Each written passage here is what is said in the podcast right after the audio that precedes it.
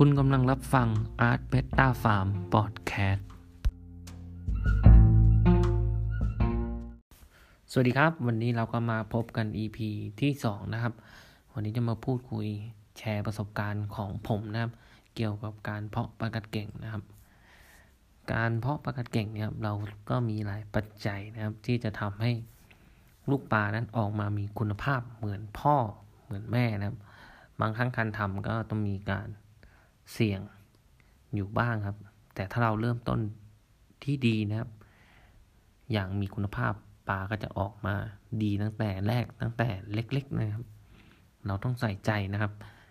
การเพาะปลาเก่ง อันดับแรกผมจะให้ความสำคัญกับการเทียบปลานะครับ พ่อแม่ปลาก่อนจะเอามา เพาะนี่เราต้องเทียบ ให้ปลามีความคุ้นเคยนะครับ ลดการสูญเสียแม่ปลานะครับ อย่างเช่นแม่ปลาเราซื้อมาแพงหรือกว่าจะหาแม่ปลาที่ดีๆ ได้นะครับมันก็ลำบากนิดนึงนะครับ เราต้องดูแลและให้ความสำคัญมาก ๆนะครับ เทียบใช้เวลาแล้วแต่ละคนนะครับที่เคยใช้มาแต่ส่วนตัวของผมเอง เทียบหนึ่งเดือนนะครับ อย่างน้อยยี่สิบเอ็ดวันครับ เทียบเฉยๆนะครับ แล้วหลังจากยี่สิบเอ็ดวันก่อนรัดเราจะมีการผ่านทุกวันนะครับ เป็นเวลาห้าวันนะครับ ระวังอย่าให้ตัวผู้กัดตัวเมียนะครับ เราต้องเฝ้านะครับ ถ้าไม่เฝ้าเกิดตัวผู้กัดตัวเมียแล้วมันบาดเจ็บ มีบาดแผลอาจทำให้เกิดโรคได้นะครับ ตัวเมียอาจจะตายนะครับ หลังจากเราเทียบปลาแล้วนะครบตามกำหนดเวลาที่พร้อมที่จะ ผสมนะครับ เราจะเช็คความสมบูรณ์ของพ่อแม่ปลาอีกรอบนึงครับ ก่อนที่จะทำการผสมในบ่อ หรือภาชนะที่เตรียมไว้นะครับ ถ้าตัวใดตัวหนึ่งขาดความสมบูรณ์ไปนะครับ มันจะส่งผลให้ไข่ที่ออกมา ไม่สมบูรณ์นะครับ จะเกิดปัญหาตามมาภายหลังคือไข่ฝ่อ ไข่ร่วง ไม่ฟักเป็นตัว เป็นต้นนะครับ ส่วนน้ำเราก็จะมีสามปัจจัยหลักที่เราดูอยู่นะครับ ส่วนตัวผมนะครับ ก็มีความเป็นกรดเป็นด่าง อุณหภูมิของน้ำระดับความตื้นลึกของน้ำในภาชนะเพาะนะครับ ในส่วนของค่า pH ส่วนตัวผมนะครับจะดูอยู่ประมาณ 6.5 ถึง 9 นะครับ ใช้อยู่ค่าเฉลี่ยกลางๆ คือ 8 นะครับ ใช้กระดาษลิสมัสวัดนะครับ จะอยู่ในโซนสีเขียวนะครับ เป็นหลักนะครับ และในส่วนของอุณหภูมินะครับ ส่วนตัวผมนี่จะใช้อยู่ในช่วง 27 ถึง 32 องศาเซนเซียสครับ ใช้อยู่ค่าเฉลี่ยปัจจุบันอยู่ประมาณ 30 นะครับ น้ำที่ใช้ในการเพาะจะวัดอุณหภูมิประมาณ 30 นะครับ ในส่วนของปัจจัยที่ 3 ในเรื่องน้ำนะครับ เราจะดูเรื่องระดับความลึกของน้ำที่ใช้ในการเพาะปลานะครับ ส่วนตัวผมแล้วผมใช้ความลึกที่ประมาณครึ่งฝ่ามือนะครับ หรือ 10 เซนนะครับประมาณนั้นนะครับ ตามที่เคยใช้มานะครับ คือความลึกประมาณนี้กำลังดีครับที่ใช้ในการเพาะปลานะครับ ระหว่างที่พ่อปลาลัดไข่ออกจากแม่ปลานะครับ พ่อปลาจะตามเก็บไข่ ที่ออกมาได้ทันก่อนที่จะล่วงพื้นนะครับ เพราะเท่าที่ผมสังเกตมาที่รัดในภาชนะใส่นะครับ เวลาไข่มันล่วงพื้น นิสัยพ่อปลาบางตัวมันขี้เกียจนะครับ บางครั้งก็ไม่เก็บไข่ไปไว้ในวอร์ดนะครับ บางตัวก็เก็บไปไว้ในวอร์ดเกือบทั้งหมดแต่ก็ไม่หมดนะครับ เราเลยต้องสังเกตจุดนี้ด้วยนะครับ และพึงระวังใน 3 ปัจจัยของน้ำนะครับสำคัญสุดคืออุณหภูมินะครับ อันดับที่ 2 คือมาค่า pH นะครับ อันดับที่ 3 คือค่าระดับความลึกของน้ำนะครับ ในส่วนของสภาพแวดล้อมในภาชนะเพาะนะครับ ส่วนตัวผมแล้ว ไม้น้ำที่นิยมใช้ในการ ใส่ไปในภาชนะเพาะ ก็จะเป็นผักบุ้งนะครับ เป็นหลักนะครับทำไมถึงใช้ผักบุ้งนะครับ เพราะผักบุ้งเวลาใบเน่าเปื่อย หรือเครือผักบุ้งเน่าเปื่อยนะครับ มันจะเกิดพารามิเซียมพืชนะครับ ที่เกิดแพลงต้นเล็ก ๆนะครับ ภายในน้ำนะครับ ลูกปลาเวลาเกิดใหม่ ๆ หลังจากที่ถุงไข่หมดจากท้องแล้วก็จะกินแพลงต้นพืชนะครับ หรือพารามิเซียมที่เกิดจากใบผักบุ้งเน่าเปื่อยนะครับ ผมจึงชอบใช้ผักบุ้งมากกว่านะครับ ในการปรับสภาพแวดล้อมในสถานที่เพาะนะครับ และยังมีที่ผมชอบใช้นะครับ ก็จะมีฟางแห้งกับเชือกปอที่ฉีกเป็นเส้นๆนะครับ อย่างเช่น ฟางแห้งนี่ต้องแห้งสนิทจริงๆนะครับ ถ้าไม่แห้งนี่ฟางอาจจะขึ้นลานะครับทำให้ลูกปลาติดเชื้อแล้วก็ตายไปในที่สุดนะครับ ส่วนเชือกฟางนี่ต้องแช่น้ำทิ้งไว้สักสามสี่คืนนะครับล้างทำความสะอาดให้เรียบร้อยนะครับ มันอาจจะมีสารเคมีปนเปื้อนมากับเชือกปอนะครับ ที่เราฉีกเป็นเส้นๆนะครับ เพื่อจะใช้ประโยชน์ให้ลูกปลาเกาะเวลาฟักเป็นตัวใหม่ ๆ นะครับ ลูกปลาจะว่ายน้ำไม่ค่อยแข็งแรงนะครับ ก็จะเกาะพวกวัสดุลอยน้ำเช่น เชือกฟางกับฟางแห้งเป็นต้นนะครับ ที่ผมนิยมใช้หลักๆนะครับ ใบไม้ที่นิยมใส่เพื่อปรับสภาพ สถานที่เพาะนะครับ ใบหูกวางแห้งนะครับ ใบผักบุ้งสด ใบมะยมสด ใบกล้วยแห้งนะครับ ส่วนตัวแล้วผมชอบใช้ใบหูกวางแห้งนะครับ กับใบกล้วยแห้งนะครับ ที่ใส่ที่เป็นประเภทใบนะครับในภาชนะเพาะนะครับ ใบหูกวางแห้งนี่จะช่วยปรับสภาพน้ำ ให้มีค่าความเป็นกรดเป็นด่างที่เหมาะสมนะครับ และถ้าใส่ในปริมาณที่แบบ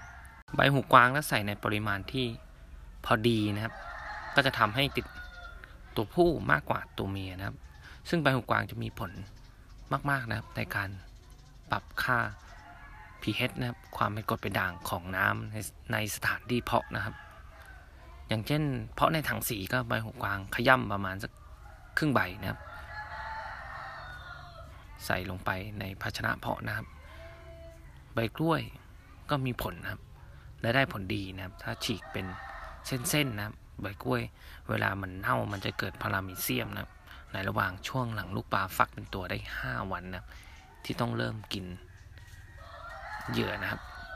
อันนี้ต้องเน้นนะครับ ต้องแห้งนะครับ ต้องปราศจากขี้นกหรือมูลสัตว์ที่ติดบนผิวใบนะครับ ต้องล้างตากแดดให้แห้งก่อนที่จะมา นำมาใช้เนี่ยอีกรอบนะครับ ต้องแห้งจริง ๆ นะครับ เน้นนะครับ ใบกล้วยกับใบหูกวางต้องแห้งจริง ๆ นะครับ ถ้าไม่แห้งและมีเศษขี้นงขี้นกหรือวัสดุเจือปนที่ติดมาบนผิวใบ ก็จะส่งผลให้ลูกปลาติดโรคได้ง่ายและตายในที่สุดนะครับ เราก็จะได้ลูกปลาที่น้อยหรืออาจจะไม่ได้เลยทั้งคอกก็เป็นได้นะครับ ก็สถานที่เพาะ สถานที่เพาะปลานะครับ เราก็ต้องดูช่วงว่าเราจะเพาะปลาช่วงช่วงไหนของฤดูกาลนะครับ เช่น เพาะหน้าฝน หน้าร้อน หน้าหนาวนะครับ ส่วนมากแล้วพวกที่ นิยมเพาะหลักๆเลยคือชอบเพาะปลาหน้าฝนนะครับ มันจะมีอัตราการรอด ที่สูงกว่า ทุกช่วงฤดูนะครับ เพราะหน้าฝนเป็นช่วงที่ปลาจะวางไข่นะครับ และสมบูรณ์เพศกว่าทุกช่วงฤดูนะครับ อย่างเช่นการเพาะปลาช่วงหน้าหนาวนะครับ เราก็จะเลือกเพาะในกล่องโฟมหรือถังสีนะครับ แต่ต้องมีฝาปิดนะครับ เพื่อป้องกันลมเข้านะครับเพราะอากาศเย็นมากนะครับ กล่องโฟมนี่จะเก็บอุณหภูมิได้ดีกว่า ภาชนะอื่น ๆ ที่ใช้เพาะนะครับ อัตราการรอดก็จะมากกว่า ภาชนะอื่นๆนะครับ ในช่วงหน้าหนาวนะครับ และหน้าร้อนเราก็จะเพาะในถังสีหรือบ่อเพาะนะครับ แต่เพาะเท่าที่ผมทดลองมา และใช้เป็นประจำนะครับ ผมชอบเพาะในถังสีนะครับ เพราะเวลาเรารู้ ลูกปลาเกิดมา เราเห็นปริมาณที่มากหรือน้อย เราสามารถเลือกบ่อที่จะอนุบาลได้นะครับ ว่าถ้ามันติดน้อยรอดน้อย เราก็เทบ่อเล็กนะครับ ถ้าติดมากเราก็เทบ่อใหญ่นะครับ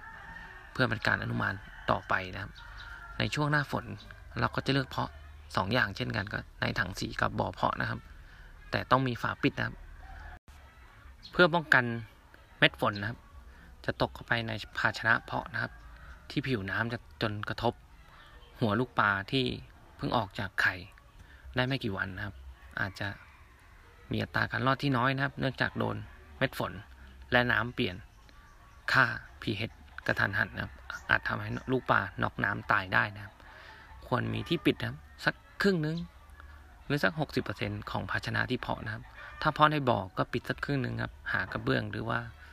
แผ่นอะไรมาปิดขวางไม่ให้ฝนตก เต็มบ่อครับปิดสักครึ่งนึงก็ยังดีนะครับ ถ้าในถังสีก็ปิด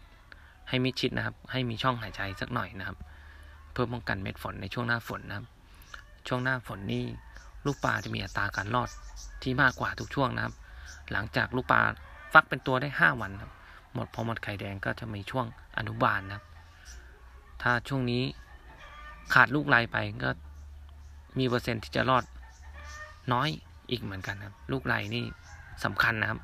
ต้องเป็นไรสดนะครับ หลังจากฟักเป็นตัวได้ห้าวันต้องลอยลูกไรนะครับ เพื่อให้ลูกปลาได้เริ่มฝึกหาเหยื่อกินเอง และโตตามวัยนะครับ ไม่มีการชะงักแคะแกนนะครับ ไม่โตนะครับ หรืออดอาหารตายนะครับ หลังจากลูกปลาเราฟักเป็นตัวได้ห้าวันนะครับ ช่วงวันที่ห้าเนี่ยเราต้องเตรียมบ่ออนุบาลนะครับ เพื่อจะอนุบาลลูกปลาในช่วงวัยสามถึงห้าเดือนนะครับ เราต้องเตรียมบ่อก่อนนะครับ ในบ่อที่เราจะเตรียมเราก็ต้องเตรียม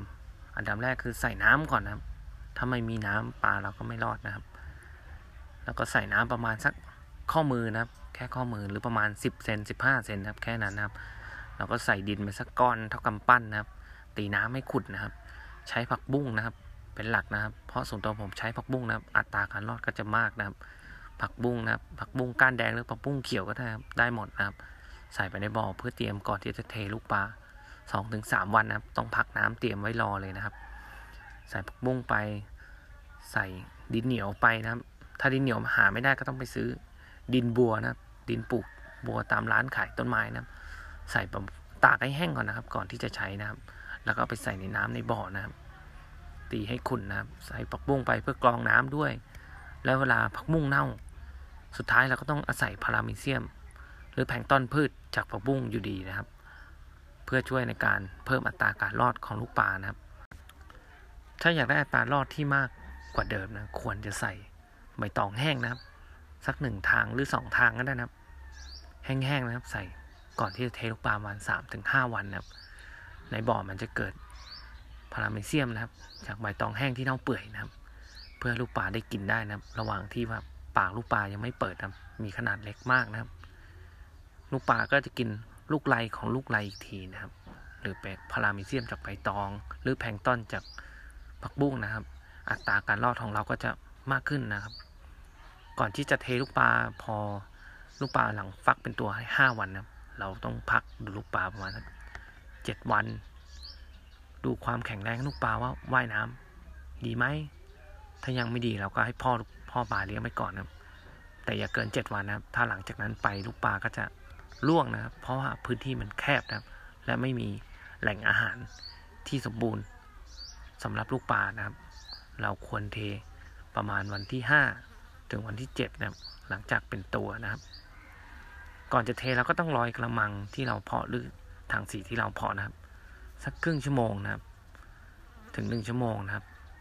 เพื่อปรับสภาพน้ำนอกกระมังหรือภาชนะที่เพาะ ให้พอดีกับในบ่อที่เราจะ เทลูกปลานะครับ พอครบกำหนดเวลาที่เราตั้งไว้สักครึ่งชั่วโมงนะครับ เราเวลาเราเทเราก็คว่ำไปเลยนะครับ ไม่ต้องระวังนะครับ ก่อนจะเทก็เอาพ่อปลาออกก่อน ตั้งแต่วันที่ห้านะครับ เราเอาพ่อปลาออก พอเราเทลูกปลาไปปุ๊บอันนี้เราก็ลอยลูกไลนะครับ จะเช้าเย็นหรือเช้ามือเดียวก็ได้นะครับ หลังจากเราเทลูกปลาเสร็จแล้ว เราก็อนุบาลลูกปลาไปประมาณ 3-5 เดือนครับ โดยให้ลูกไลนะครับ เป็นหลักนะครับ สลับกับเหยื่อเสริมแต่ละคนที่หาได้นะครับ ผมไม่แนะนำให้ใช้อาหารเม็ดนะครับ เพราะว่าตอนเล็กๆ ตอนทำเนื้อทำตัวขึ้นมา เนื้อมันจะคนละเรื่องกับที่กินลูกไลกับอาหารสดนะครับ เหมือนคุณจะให้ลูกไลสลับกับกุ้งสับ มันก็ต้องคอสในการดูแลมันก็จะสูงหน่อยนะครับ ค่าใช้จ่ายมันก็จะมากกว่าเหยื่อประเภทอื่นนะครับ เหมือนทั่วไปก็จะใช้อาหารกบนะครับไฮเกรดนะครับ ในการขุนลูกปลานะครับสามถึงห้าเดือน หลังจากสามห้าเดือนเขาก็จะมาบีบเนื้อบีบตัวนะครับ โดยให้กินปลวก หอย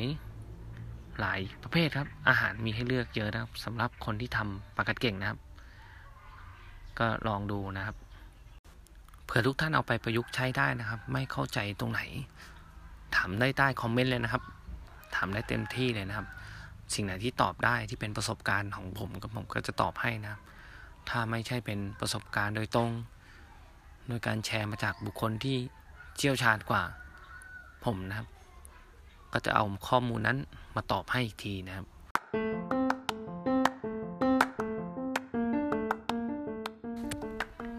EP นี้ก็เป็น EP นี้ EP หนึ่งนะครับ ที่เราทำออกมา จากประสบการณ์ของเราเอง เกือบทั้งหมดนะครับ ถ้าสงสัยตรงไหนทุกท่านสามารถสอบถามได้นะครับ บางทีผมอธิบายในส่วนเจาะลึกได้ไม่หมดนะครับ เพราะมันรายละเอียดปีกย่อยมันเยอะมากนะครับ ก็สอบถามกันเข้ามา ขอบคุณที่รับฟังนะครับไว้พบกัน EP หน้านะครับ EP ที่ 3 นะครับ